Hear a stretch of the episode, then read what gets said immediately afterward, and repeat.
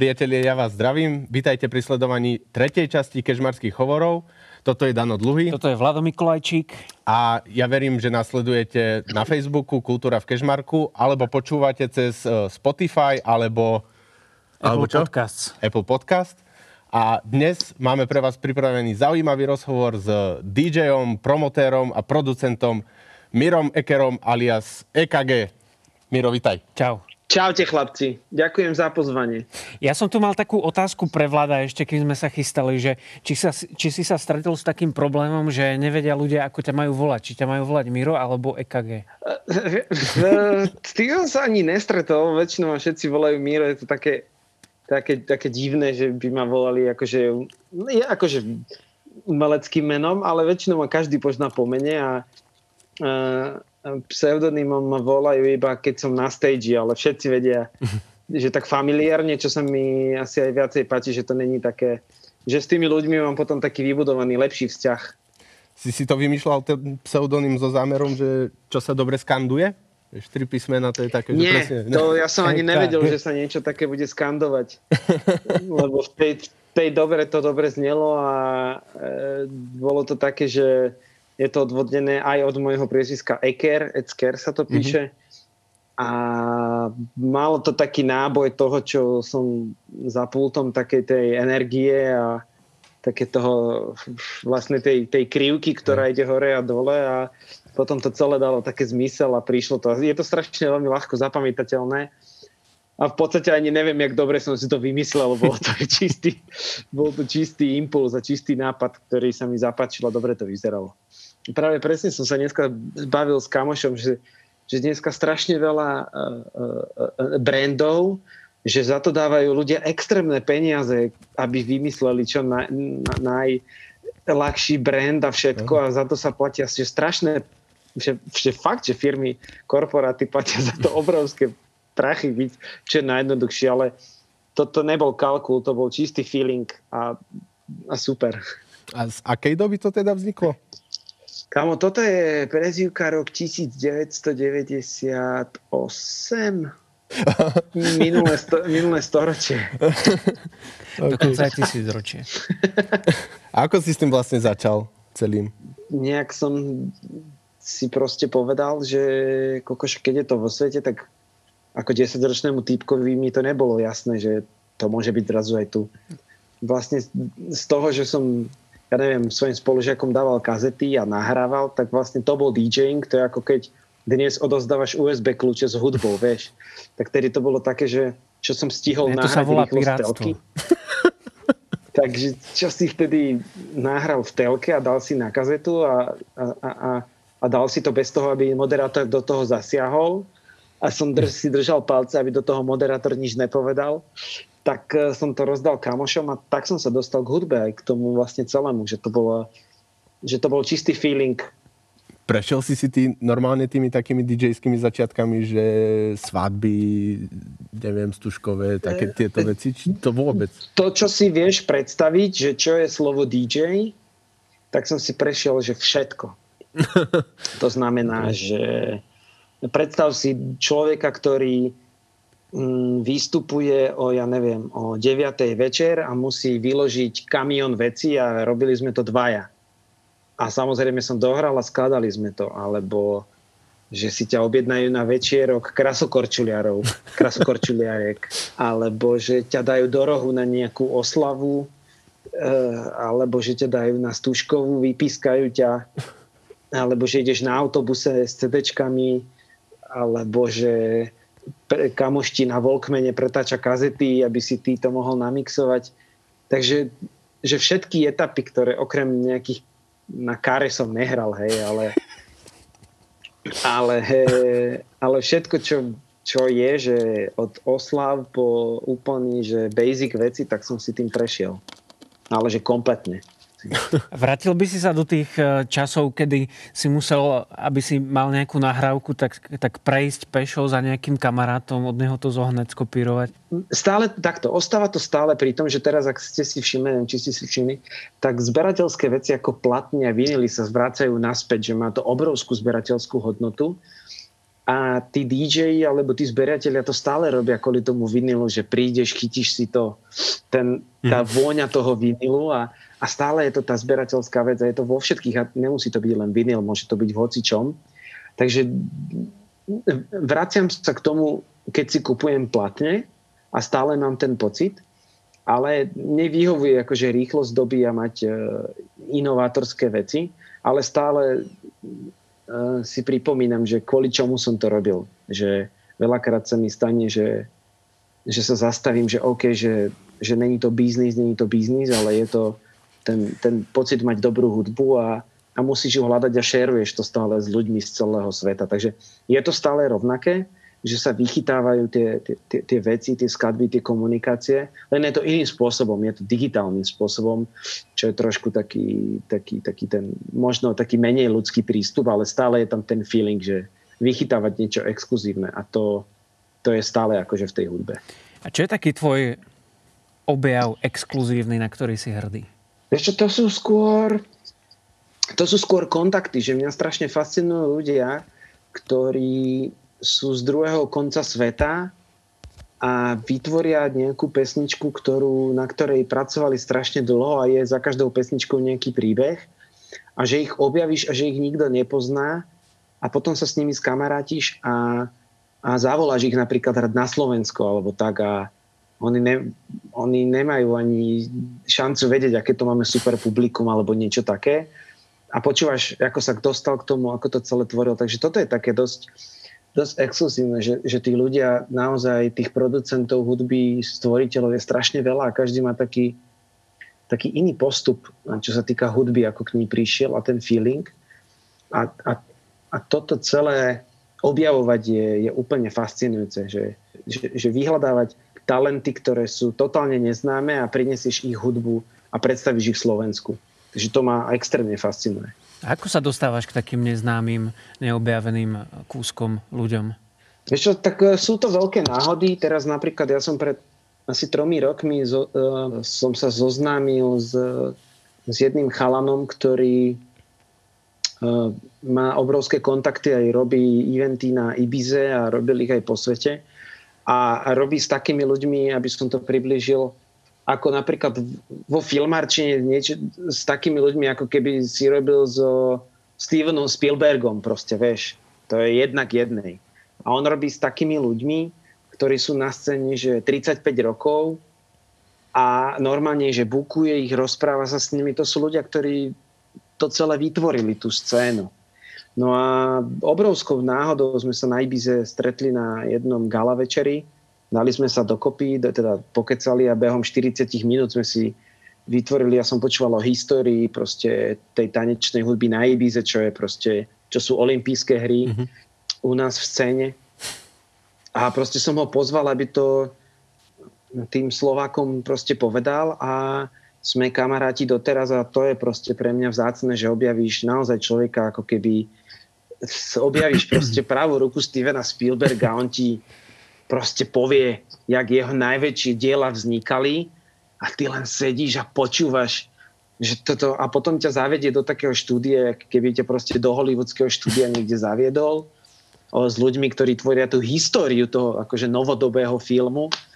A mňa tam zaviedol a, a vidíš tie prvé plagáty a vidíš tie prvé platne, ktoré, ktoré tvorili tú históriu tej, tej, našej, toho, tej našej subkultúry a, a preto toto robíš. A potom vlastne zistíš, že, že v 90 rokoch si sa nevedel k tomu dostať, iba si to sledoval z prostredkovania a zrazu to tam máš a, a si tam a si s človekom, ktorý tvoril tú históriu a ten pocit nikdy nechceš vymeniť, že, to, že dobre, urobíš si jednu fotku, ale toto sa na internet nedostane. Ale vieš, že si so stvoriteľom tvojho myšlienkového pochodu. To je, to je tak silný pocit, že, že vlastne ten myšlienkový pochod formoval celú tvoju mladosť a teba ako človeka. A, a, a to sa nedá uchtiť, ale dá sa to len prežívať. A to je na tom to, to fascinujúce a očarujúce, že, že skúsi to len premysl, akože predstaviť, že by sa ti to stalo, vieš. To, je, to nechceš vymeniť proste. A povedal si to tým ľuďom? Uh-huh. A oni ti povedia tak thank you. a potom som im povedal, že keď niekedy budem na Ibize, alebo teda tam, že, že či by som si s nimi mohol dať kávu, že, že bolo by to najviac, že ja ju zaplatím. A oni, že jasné. Že toto sú tie krásne veci, akože u nás v hudbe, prečo to, prečo to celé robím, že vlastne aj zo Slovenska sa nejaký týpek môže cez náhodný kontakt dostať k stvoriteľom, prečo to vlastne robím. Vieš. A ako reagujú títo giganti, keď ich tak môžem nazvať, e, keď ich dostaneš na Slovensko, na slovenské publikum? O, oni, sú, oni sú veľmi nadšení, pretože oni si to je tak, mne sa vždycky osvedčilo vo svojom živote, že tí najväčší ľudia niekedy ani nevedia uh, tou pokorou oceniť, aký prístup uh, alebo čo vytvorili a, a robia to len z pocitu, že ich to baví, že ich to naplňa a nemajú ten kalkul v sebe, že robím to pre slávu, robím to pre, ja neviem, aby som bol nejaký vážený, ale robia to preto, že to bol proste čistý dobrý pocit a boli na správnom mieste v správny čas a vychytali to celé. No a tí ľudia sú potom e, sú nadšení, že ich niekto z druhého konca sveta počúva, čo vlastne vytvorili a sú za to veľmi radi, takže títo veľkí ľudia e, sú nadšení z toho, že ich vôbec niekto počúva, že ich počúvajú rôzne generácie, pretože pri tej takej, takej kreatívnej káve, keď som mal aj toho chalana z Ibizy, ktorý robí s týmito veľkými menami, tak Sice tam prišlo tako, že 40-50 ľudí plná kaviareň, ale prišlo tým, tam generácie, ktorí majú 40 rokov, 18 hm. rokov a, a mladí týpci a pýtajú sa ich otázky. Takže sú veľmi nadšení a užívajú si to a potom sa chcú stále vrácať k tomu a potom im ukážem Tatry, že musíte ísť do Tatier a tam, že toto vidieť a toto. A do Kežmarku. A, pot, a potom prídu na Slovensko a fotia si náš, e, náš lístok v, v kaviarniach alebo v reštauráciách, že že, že vodka je za euro 20, či si robíme srandu. A ja hovorím, že nie. Najväčší zážitok zahraničný. Hej, počuaj, normálne došiel čavo, čavo zo Švedska, ktorého proste hrá, jeden producent, ktorého hrávajú normálne, že svetové ikony a boli sme v Humennom a odfotil si lístok a posielal to, že, že to vážne, že vodka, že euro a ja hovorím, že že jasné, že to je ešte drahé. Čo? Krajina zážitkov. Máme nejaké také moto, nie? V nejakej cestovnej reklame. Čím to je podľa teba, že hudba je taká univerzálna, celosvetovo zrozumiteľná, že niečo, čo sa páči človeku u nás, sa môže páčiť človeku v Južnej Amerike?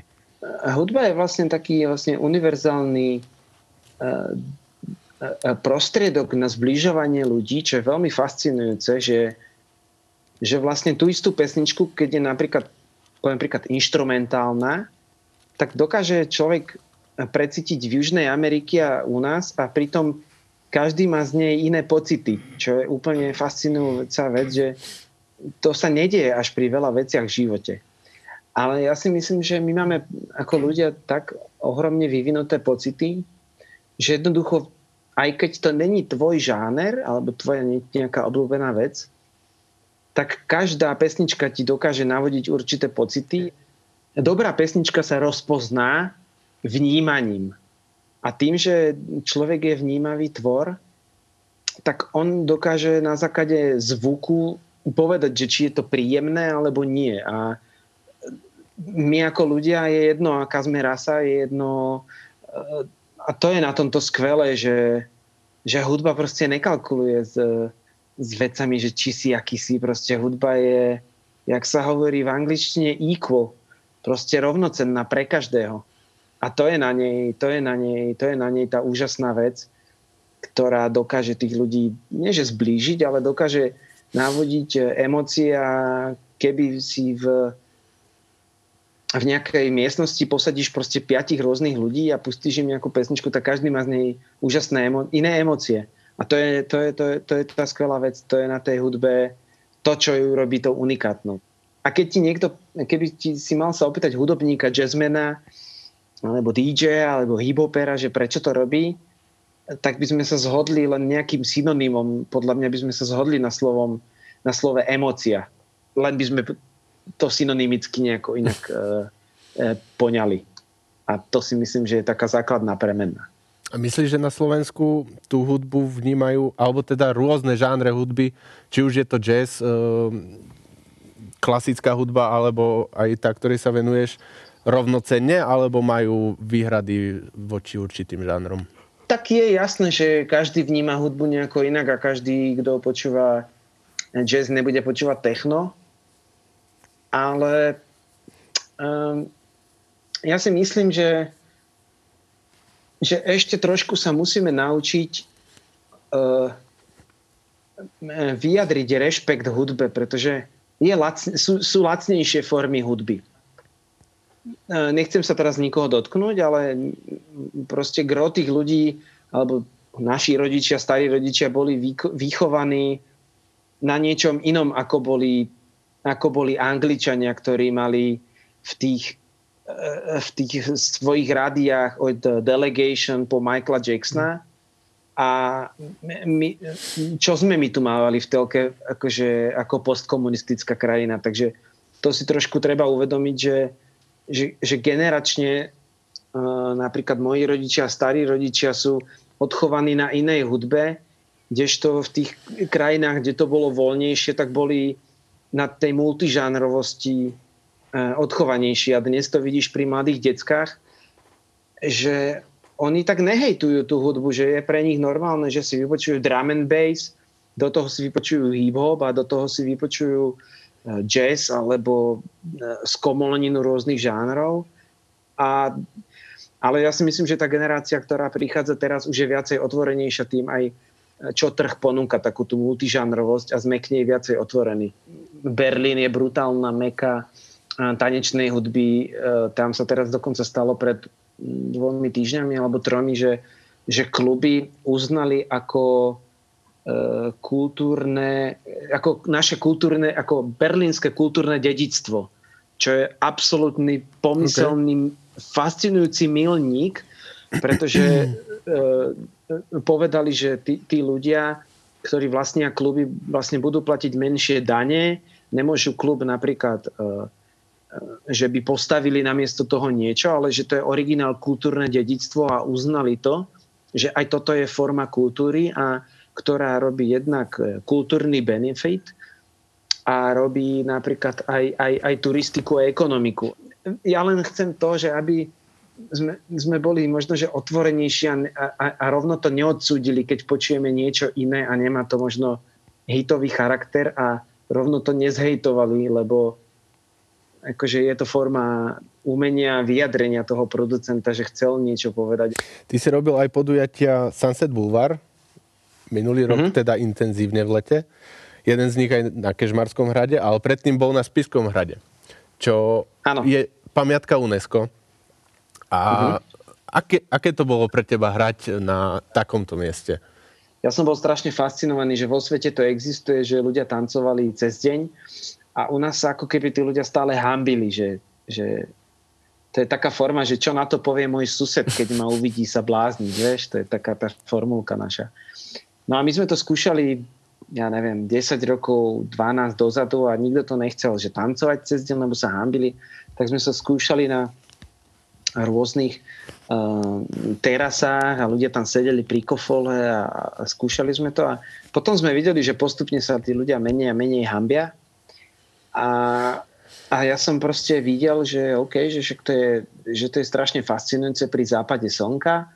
No a potom som robil takú raz jednu takú veľkú súťaž, kde som povedal, že kto do takého albumu zahlasuje za svoje mesto, tak tam prídem hrať uh, prídem hrať hoci kde, kde si povedia a, a, a mesto Prievidza to vtedy vyhralo a ono v tej súťaži zahlasovalo za mesto Prievidza viac ako 4 tisíc ľudí a celkovo v tej ankete hlasovalo 100 tisíc ľudí.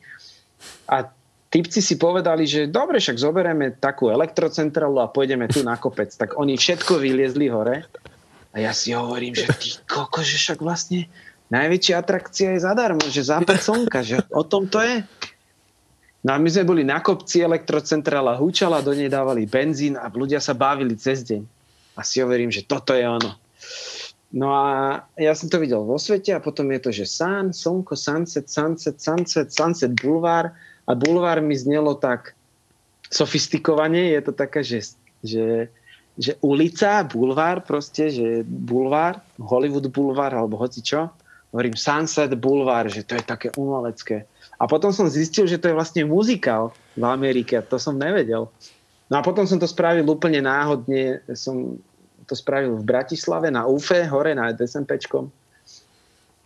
A chytilo sa to tak, že to bol strašný boom a potom si hovorím, že OK, že je často predsedovať, tak som to spravil. Pre 25 ľudí 30, potom 50, potom to malo chvíľu pauzu, potom som sa zase vrátil. A potom, jak vznikla pandémia, tak som to dal na internet, že by som chcel hrať Sunset Boulevard, niekde už vedeli o tom moje brande a napísal mi chalan s babou, že spisky hrad vedia vybaviť. A ja hovorím, že to není možné. A oni to fakt vybavili, ja som to odmailoval, povedal som, že to je slušná akcia. Prišiel som na taký pohovor po mailovaní a povedali, OK, ideme do toho. A ja, že to není možné.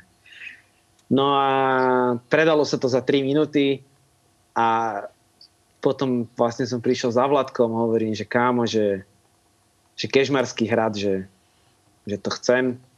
E, bol to sled obrovských náhod že možno keby nebola pandémia, myslíš, že by si to neurobil takto? Určite to, by to nebolo. Na 100% by to nebolo. Čiže pozitívum máme, to hej? K tomu, že... to, k tomu, to k tomu, to k tomu, to bol veľký krok, krok, ktorý tomu pomohol.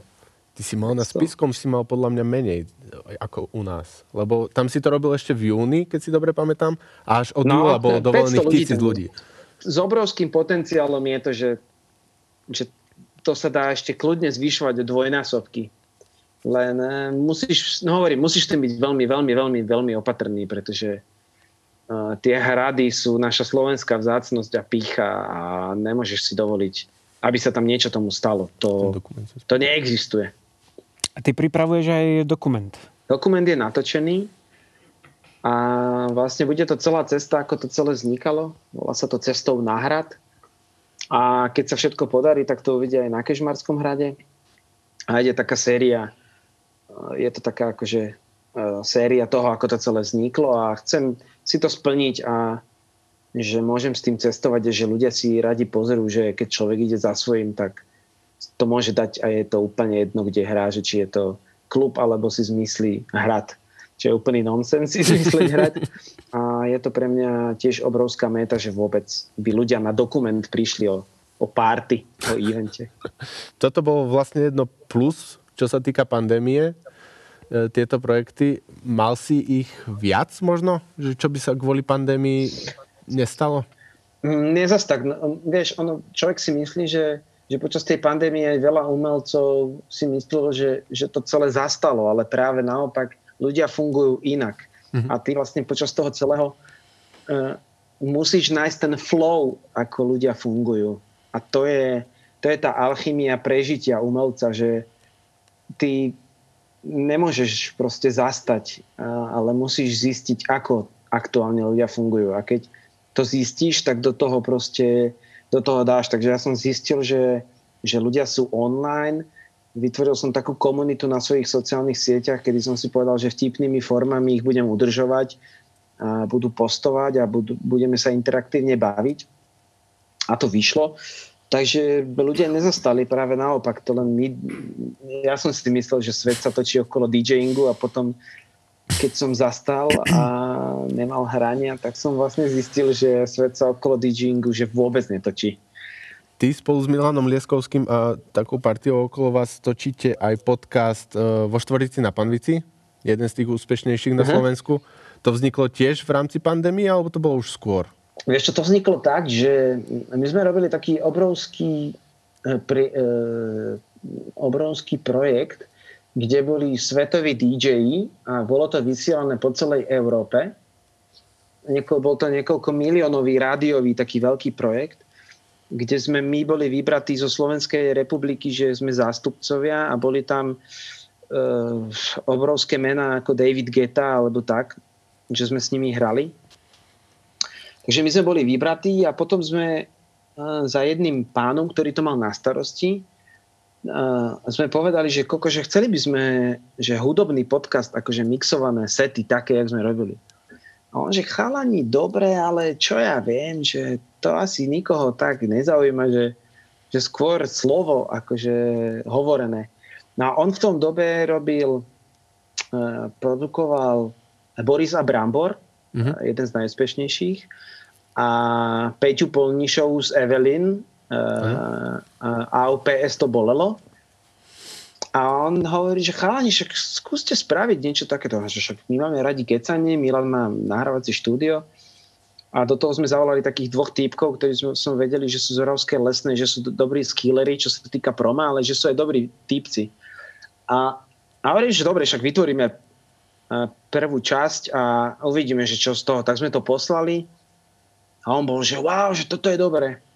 No a potom sme si sadli a, a dali sme si prvú latku, že možno, že hostia zavoláme a potom sme si zavolali, že tuším, že tretiu časť sme robili že Zuzku Kovačič Hanzelovu. Úplne, že keď sme si zavolali a zistili sme, že to ide a z každých dvoch týždňov sme urobili každý týždeň a úplne nás to baví a sme radi, že sme neurobili hudobný podcast, ale že, to, že, že, že ľudia vlastne tam majú aj niečo iné. A tento týždeň sa nám konečne podarilo zlomiť, ideme nahrávať. Máme ľudí, ktorí robia asistentov prezidentke. Oh. no, Dobre. že jej držia knihu, keď napríklad podpisuje nejaké zákony a takéto. Taký ministrant. No, taký, áno, presne, taký ministranti pani prezidentky. Takže sa strašne z toho tešíme, že, že cez, ja neviem, od Zuzky Kovačič Hanzelovej po Marcela Merčiaka po Naked Banana z youtuberov k takýmto pravej ruke pani prezidentky, tam môžeme volať rôznych ľudí. Je to... Podcast je budúcnosť a kto robí podcast, však to sami asi viete, vidíte, že je to pecka. Jasné, hej, e, presne. Preto to robíme, vieš. Ideš zlepiť konečne ty, či zase ja? Uh, ja si to vyskúšam. Dobre. My máme, máme pre každého hostia pripravenú takú špeciálnu vec. My si tu robíme zbierku hostí. Možno, že si si už okay. všimol túto pod touto lampou. A vidím. A máme to tak špeciálne vymyslené, že toto budeš ty. Uú, ty kokos. Tak ja ťa zatiaľ nalepím a Vlado... Hej, hej. A tento alkohol, ktorý máte v ruke, mám rád. Ináč všetky som zatiaľ odhadol. Vždy to je ako, že odhadnem charakter človeka tou Ten, tieto, tieto bylinky mám fakt rád. Čo chystáš tento rok ešte v lete? Uh, no teraz je úplná čerstvá aktualita, teda idem o dva týždne odchádzam točiť videoklip na tie Azorské ostrovy uh, do Portugalska Díky, bracho. A takto ťa dám na dnes... čestné miesto pod lampou. Dobre. No a dnes som sa dozvedel, teda dnes som bol rokovať, že chcel by som prvú pesničku dať na vinyl. Proste to je pre DJ a okay. viac sa nedá. Chystáme celú sezónu na Motel Kamenec, chystám môj 12-hodinový set. Ako sa dá vydržať hrať 12 hodín? Vieš čo, musíš eh, piť iba čistú vodu a jesť ovocie. Ktoré ovocie? a, najlepšie hrozno. Je to na Vejglejku v Zlatých pieskoch, je to úplne v pohode sa to dá vydržať. Není to, no, tak podľa toho pre koho, ale mm, tak tancujú ľudia 10 hodín a keď máš tú energiu pred sebou, je to, je to magický pocit. Už som chcel dať 24, ale som si povedal, že ešte není na to čas. Ale ten čas príde. Ty si pred zo pár dňami dostal aj cenu. Áno, áno, áno. Uh, vieš čo, ocenenie DJ Roka som dostal. Celkom akože dosť vyražajúci dých pre mňa. Lebo tej v ankete hlasovalo viac ako 40 tisíc ľudí. Dokonca to bolo dneska v správach. Fakt? Takže pre mňa... uh-huh. Nečakal som, že vôbec. A vôbec som nejako to nesilil, že, že teraz hlasujte a tak. Vôbec. Že také to bolo. Také na, naozaj, že príjemná satisfakcia bolo to, že wow. A samozrejme na ďalší deň som tú sošku zlomil, takže to už je, to už je ale to už je ale iný príbeh. To som sa ťa chcel opýtať. Ako vyzerala tá soška pôvodne a ako vyzerá teraz? No ona bola zo skla a tým, že ja som si to, ja, mne to zabudli do krabice, tak som to mal v aute, zlomil som to, dal som to zalepiť kamušovi, lebo som si chcel urobiť fotku a samozrejme zlomil som to znova. Ale inak nebol by to dobrý obal na album, vieš, odfotená táto soška, zlepená páskou dookola na čiernom pozadí. Iba to. Na vinyl. Ty. No, zlomená ruka hore. Počúvaj ma, toto není zlý nápad. Však na ti obal. vravím. Akože toto si zabil, kamoško. Toto je dobré. OK, dám to tam. Dobre, ja si to potom špeciálne kúpim. My máme, Mirko, ešte takú už e, tradičnú rubriku, volá sa to, že 5 otázok rýchlych, alebo 5 rýchlych otázok a budeme čakať od teba nejakých OK. 5 rýchlych, krátkých odpovedí pri najlepšom a môžeme... Môžu byť aj vtipné. Dobre, Aké sú tvoje cestovateľské ciele? žiť na Ivize. Pozoruhodné miesto na Slovensku. Lomnický štít. Tvoj tip na knižku. Dušan Kadlec. 100 spôsobov, ktorými si komplikujeme život, sa to tuším, že volá. Nejak tak. Dušan Kadlec, ale sa volá na 100% ten týpek. Obľúbený film? Forrest Gump. A tvoja obľúbená hudba. Milujem Queen. Tak ti ďakujeme. Ďakujeme veľmi pekne, Mirko, za rozhovor. Ďakujem veľmi ešte raz pekne za pozvanie, bol to dobrý talk. My tebe. A hlavne ďakujeme aj vám, že ste nás sledovali a tešíme sa na vás na budúce. Majte sa pekne, dovidenia. Čau. Čaute. Dobre, Mirko. Tak utekaj Ďakujem pracovať. chlapci. Díky. No, dnes nás predbehol. Jak to vypol?